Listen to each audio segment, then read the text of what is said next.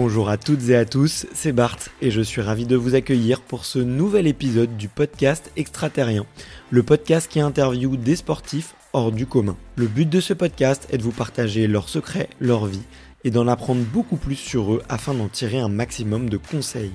Donc si vous aimez le sport, l'aventure, le développement personnel ou que vous aimez simplement vous inspirer de personnalités remarquables, alors ce podcast est fait pour vous. Juste avant de commencer, j'ai quelques messages à vous faire passer. Si c'est la première fois que vous écoutez le podcast, je vous remercie d'être arrivé jusqu'ici. D'ailleurs, je vous recommande l'épisode avec Mathieu Torder qui a traversé l'Antarctique à seulement 27 ans. D'autre part, si vous ne le savez pas, j'ai beaucoup d'ambition avec ce podcast et je souhaite aller chercher des sportifs de plus en plus incroyables. Et j'aimerais vraiment interviewer vos sportifs préférés. Sachez que l'un des meilleurs moyens de les convaincre de participer, c'est notamment de leur montrer que vous êtes nombreux à adorer le podcast sur les réseaux sociaux et sur les notes iTunes. Donc si ce n'est pas encore fait, allez mettre une note sur Apple Podcast ou iTunes, c'est vraiment ce qui m'aide le plus à inciter des sportifs connus à venir témoigner. Si vous écoutez plutôt sur Spotify, vous pouvez très facilement le partager en story sur Instagram, taguez-moi et je vous repartagerai. J'en profite donc pour vous rappeler le nom du compte Instagram, c'est extraterrien.podcast. Suivez-le et vous y retrouverez les coulisses du podcast. C'est aussi un excellent moyen de me faire vos retours et de me suggérer des invités. Enfin, j'ai aussi créé une newsletter que vous pouvez retrouver très facilement dans Google en tapant extraterrien newsletter. C'est le premier lien qui remonte. J'y partage des bons plans santé, matériel, préparation mentale, des livres, des documentaires qui m'ont beaucoup inspiré. Allez, je ne vous embête pas plus et je laisse place à mon invité du jour.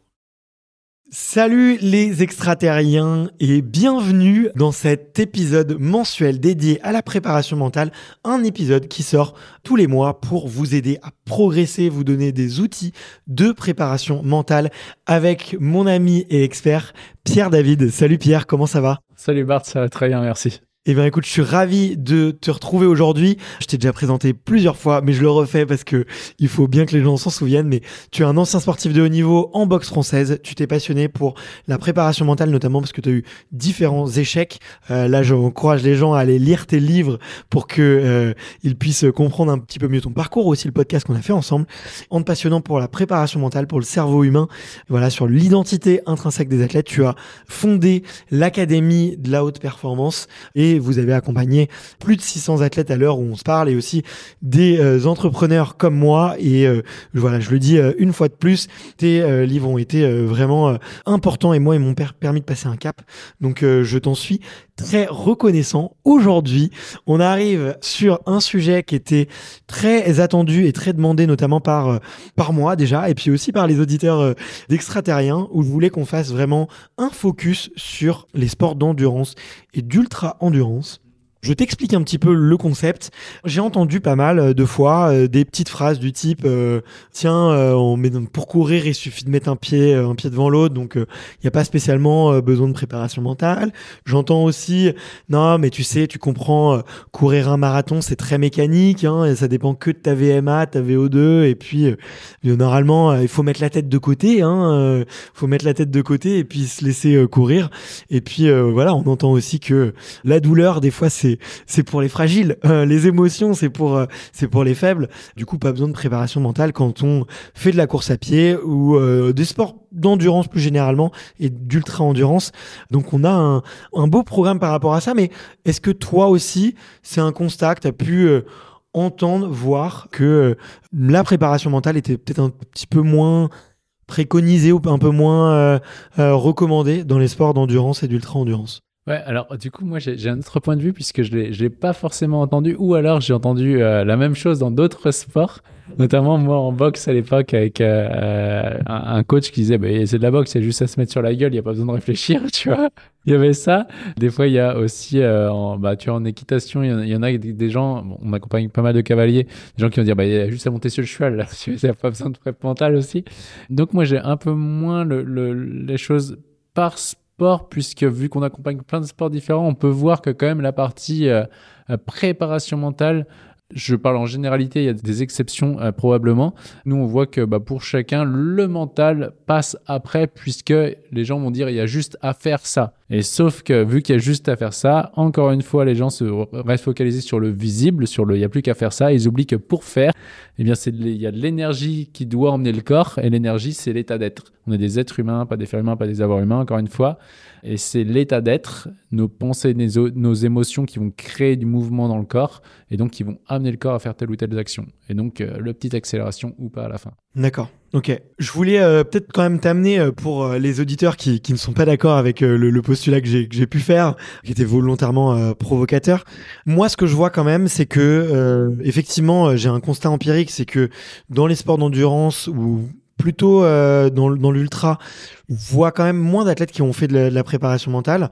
Mais ce que je vois aussi, c'est que c'est des sports particulièrement exigeants chronophages, qu'une préparation pour un ultra trail, c'est très long, c'est très éreintant, ça demande beaucoup de ressources intrinsèques, beaucoup de motivation, on en parler. Bah, généralement, effectivement, il y a un effet très positif pour les athlètes, c'est que ça demande tellement ça qu'il y, a un biais d'engagement qui est énorme et du coup, euh, les athlètes s'engagent énormément. Mais tu vois aussi que moi, je le, ressens, t'en as beaucoup qui explosent un peu en plein vol sur des préparations. Alors, c'est souvent dû effectivement à des soucis euh, physiques, ça peut être des blessures, euh, du surentraînement, des pépins. Mais tu sens aussi que des fois, euh, c'est pas forcément dans les jambes que ça se passe, mais plutôt dans la tête. Et je vois euh, effectivement, euh, on retrouve souvent soit de la lassitude, soit une perte de motivation. Qu'est-ce qu'on peut faire? Imaginons que je sois un athlète, que je sois en train de préparer une très très grosse course de 150 km dans les montagnes. Je viens de voir, je suis à 4 mois de ma course. Ça fait deux ans que je m'entraîne pour ça. Je suis vraiment fatigué et là je, je suis plus motivé. Je te dis tiens Pierre, SOS, qu'est-ce que tu me recommandes de faire? Sur quoi je peux travailler?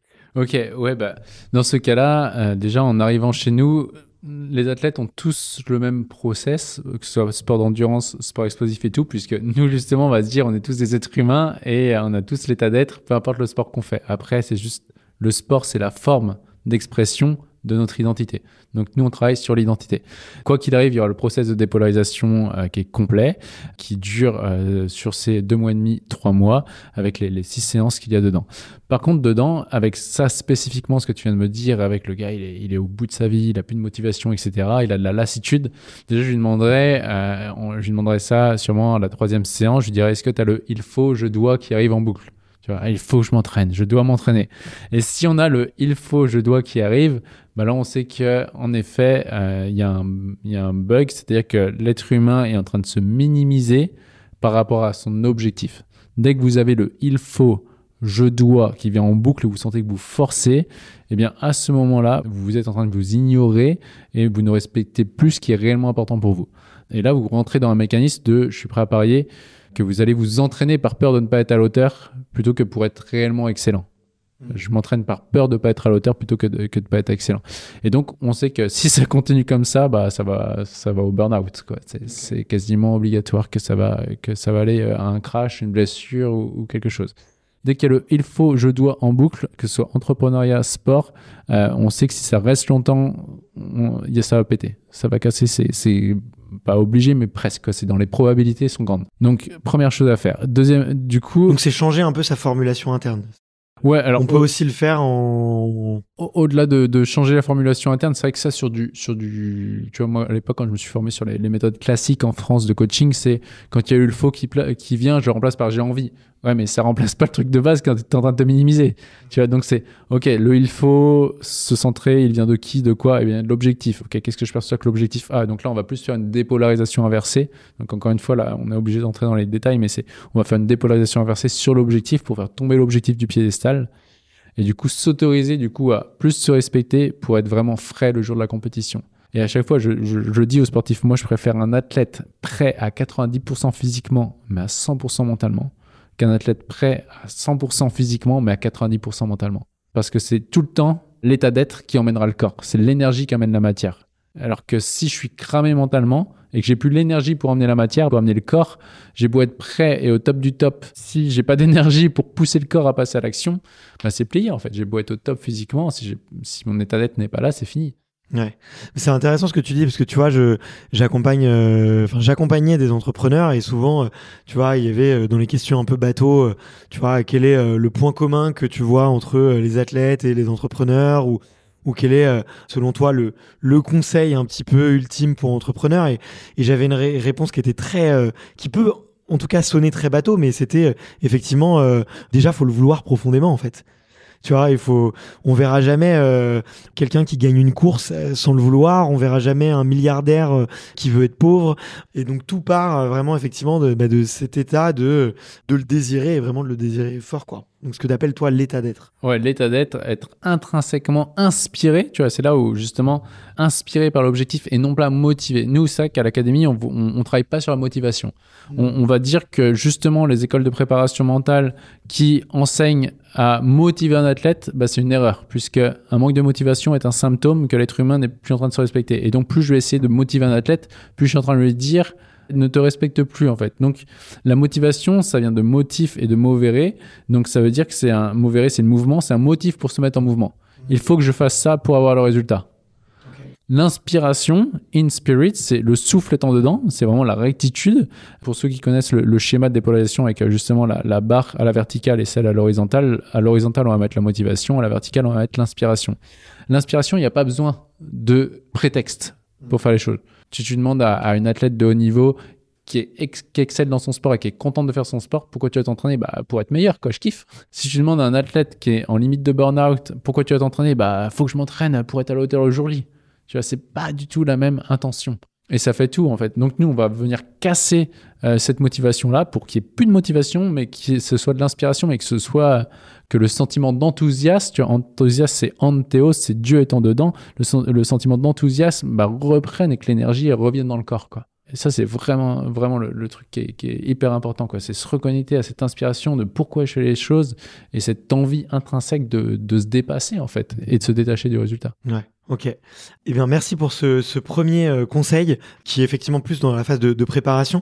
Et je voulais peut-être euh, aborder euh, la phase de course puisqu'on on sert probablement cet épisode entre deux très gros ultra trails. En tout cas, j'avais prévu de le mettre à ce moment-là. Qu'est-ce qu'on peut utiliser comme outil? Et je sais que certains auditeurs vont vont les utiliser sur des courses longues et, et j'ai envie vraiment qu'on essaie de leur délivrer de la valeur. Qu'est-ce qu'on peut faire pendant une course? Si par exemple je sens que je je suis un petit peu dans le rouge. Je te fais le cas, alors euh, peut-être que tu connais, euh, tu connais un petit peu moins bien, mais tu peux euh, très vite, notamment quand tu fais de l'endurance ou de l'ultra-endurance, avoir une première émotion un peu négative qui arrive ou une première petite douleur, et puis tu peux avoir tendance, tu vois, à rentrer un peu dans un cercle dans un cercle négatif et la machine peut s'enrayer en fait tout simplement en, en, partant de, de petit ressenti où tiens ah tiens j'ai plus les jambes d'un coup tu vois le fameux mur des 30 on en fait enfin je trouve en tout cas, qu'on en fait aussi un tout un mythe et qui euh, qui est euh, auto-réalisateur et que en plus on va venir nourrir. On est au 30e kilomètre, bam, je ressens une douleur. Ah mais c'est vrai en fait, c'est vrai le mur des 30. Oh là là. Oh, ah, et, tu vois et tu rentres dans ce mécanisme et au 35e t'exploses. La vérité c'est qu'il n'existe pas de mur des 30. C'est un concept euh, inventé de toutes pièces, mais du coup au moins ça parle aux auditeurs parce qu'ils savent de quoi de quoi on parle aujourd'hui. Puis toi aussi t'as as quand même on a quand même un un, sujet sur lequel mettre le doigt.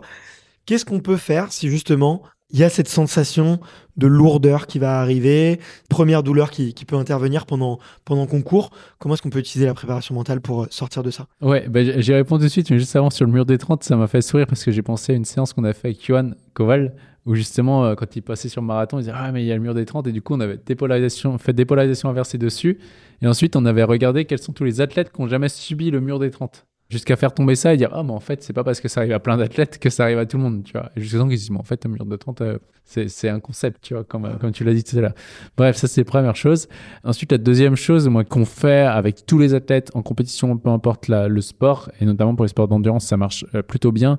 Je me rappelle on l'a fait aussi avec un, un athlète qui a fait l'ultra trail euh, la, la diagonale des fous Réunion et du coup, c'est vraiment ce, déjà être au clair avec ses intentions de qui ai-je envie de devenir à travers ce trail. Ok, et noter trois identités repères. C'est-à-dire, euh, ça peut être je suis un guerrier, euh, je suis excellent, je suis déterminé, peu importe.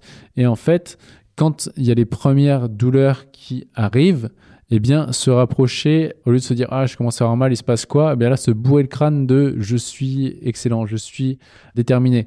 Bref, les trois, les trois pensées, euh, ces trois identités-là, se les répéter en boucle, en boucle dans la tête, mais vraiment d'une manière mécanique pour que ça, l'espace mental qui est alloué à ces identités-là, eh bien, ne laisse, ça laisse pas d'espace mental pour les mauvaises pensées. Parce que c'est juste une histoire d'espace mental à chaque fois. C'est où est-ce que comment mon mental se remplit? Est-ce qu'il se remplit de ah j'ai mal, c'est lourd ou pas? Ou est-ce que c'est ah c'est cool, ah ouais j'ai senti des symptômes dans la jambe, mais c'est parce que je suis encore plus déterminé. Et merci d'avoir ces symptômes. Si on l'avait fait avec euh, justement le gars en ultra trail, c'est plus les jambes sont lourds, plus ça m'aide à être encore plus un guerrier. Parce que c'est grâce à la lourdeur que je peux devenir un guerrier. Si j'avais si j'avais que de la légèreté, bah je pourrais pas devenir encore plus un guerrier.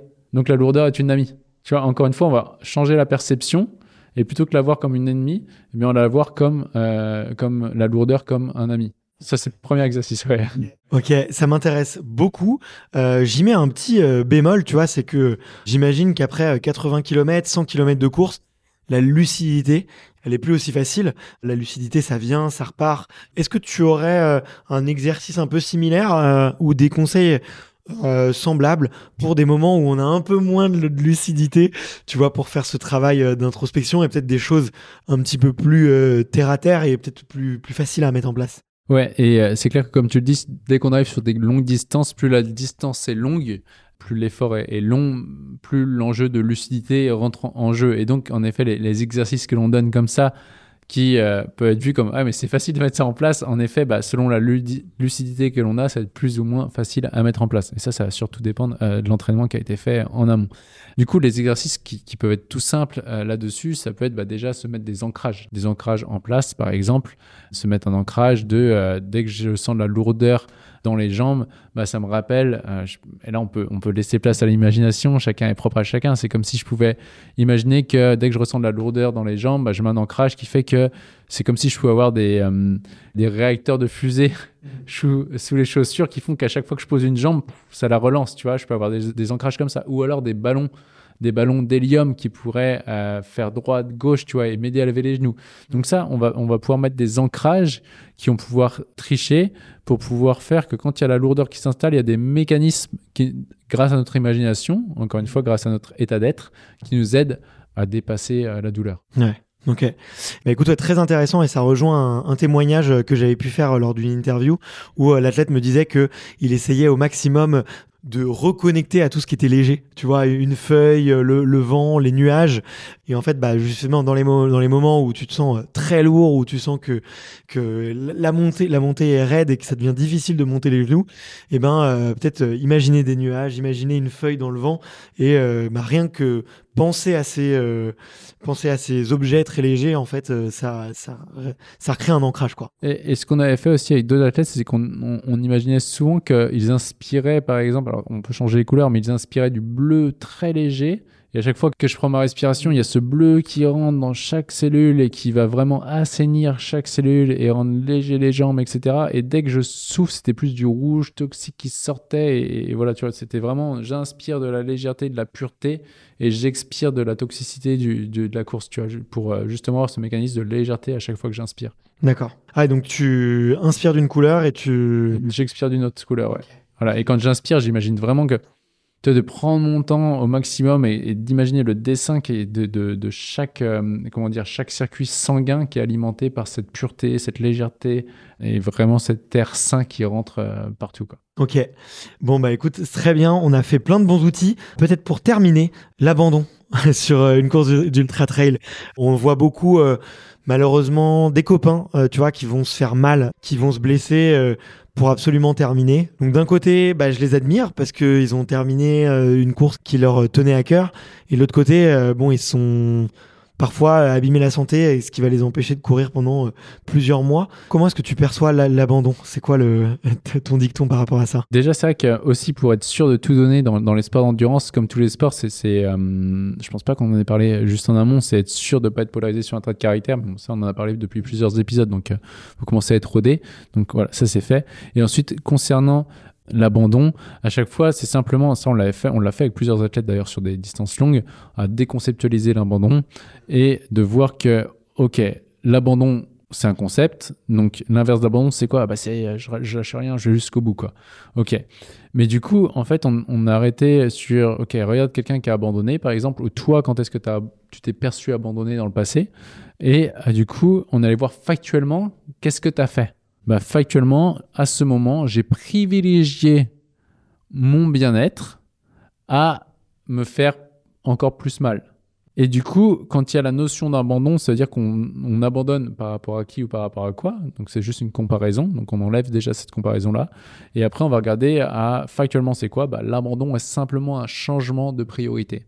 Et simplement, quand vous êtes en train de courir et que vous avez un peu mal, au lieu de vous dire faut pas que j'abandonne, vu que vous dites faut pas que j'abandonne, vous risquez, c'est euh, c'est possible d'abandonner par compulsion en mode ok c'est bon j'en peux plus j'arrête. Mais plutôt posez-vous la question au moment où vous sentez vous dites ah, j'ai envie d'abandonner ou oh, ça commence à être dur, posez-vous la question quelle est ma priorité? Est-ce que ma priorité est de continuer, quitte à baisser le rythme, ou me faire mal et accélérer, peu importe, ou est-ce que ma priorité est complètement bah, de marcher, etc. Et juste en se posant la question quelle est ma priorité? Si vous décidez du coup de vous arrêter, eh bien vous allez le faire en conscience. Et donc il y aura beaucoup moins de regrets que vous percevoir euh, trop nul parce que j'ai abandonné. Et non, vous allez, le faire en toute responsabilité, en toute conscience de bah là, je me suis arrêté, là, j'ai ralenti, ou là, j'ai accéléré et, je, me suis fait mal, et, voilà. Mais en tout cas, ça va être en conscience. Donc, remplacer le mot abandonner par quelle est ma priorité. Ok. Et je pense que ça peut être un super euh, conseil, notamment aux personnes qui font euh, l'assistance sur ce genre de, de course. Parce que euh, voir les athlètes tous les 30 km et de voir leur état qui se dégrade, parfois c'est aussi fatigant. Et leur poser la question quelle est la priorité, c'est une très belle question à, à, à, leur poser pour voir à quel point les, les ressources sont, sont présentes. Pour résumer cet épisode, la première chose, effectivement, bah, si vous êtes en préparation et que vous sentez à, que vous commencez à avoir un manque de motivation, l'alerte rouge, le red flag, comme disent nos amis anglais, c'est le message je dois, il faut qui vient en boucle. La grosse attention, toujours vous reconnecter à votre votre état d'être pour voir si vous êtes effectivement réellement déterminé et si ça vient presque naturellement, que ça vous inspire et que ça, ça vous prend euh, par les tripes, c'est le corps qui parle. Et puis enfin, une fois que vous êtes euh, en course pour vaincre la douleur, effectivement, on a parlé des ancrages, on a parlé des images positives comme les ressorts, la légèreté et l'inspiration sur du bleu, l'expiration sur du rouge. L'abandon n'est qu'un concept et un changement de priorité. J'espère avoir bien résumé, Pierre. Merci à tous de nous avoir écoutés jusqu'ici. Si vous avez envie de continuer d'aller plus loin par vous-même, il y a les livres de Pierre que je recommande toujours aussi chaleureusement. Et si vous avez envie d'aller euh, avec un membre de son équipe, justement travailler sur votre motivation, travailler sur votre identité, travailler sur vraiment bah, vos, votre état d'être d'athlète, eh bien, vous pouvez les contacter sur leur site ou via Instagram. Dites-leur que vous venez de ma part ou de la part d'extraterriens. Vous serez très bien reçus. Et puis d'ici là, n'oubliez pas, ce qui est important, ce n'est pas qui vous êtes, mais qui vous devenez. Salut à tous, ciao. Merci d'avoir écouté cet épisode jusqu'au bout. Si vous êtes encore là, c'est sûrement que l'épisode vous a plu, donc n'hésitez pas à le faire savoir autour de vous et à vous abonner pour ne louper aucun épisode. J'ai mis tous les liens dans la description, donc n'hésitez pas à y jeter un coup d'œil. Et sinon, moi je vous dis à la semaine prochaine pour une prochaine interview. Ciao